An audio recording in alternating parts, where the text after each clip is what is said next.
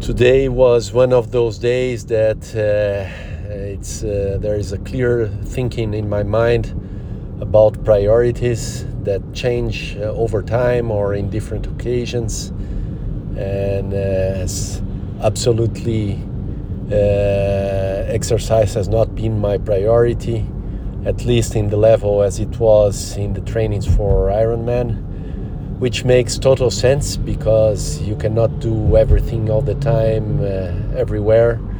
So you have to decide priorities according to uh, the moment uh, in life.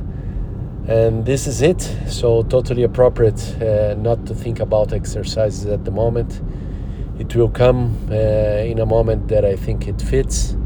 So, this is it for now.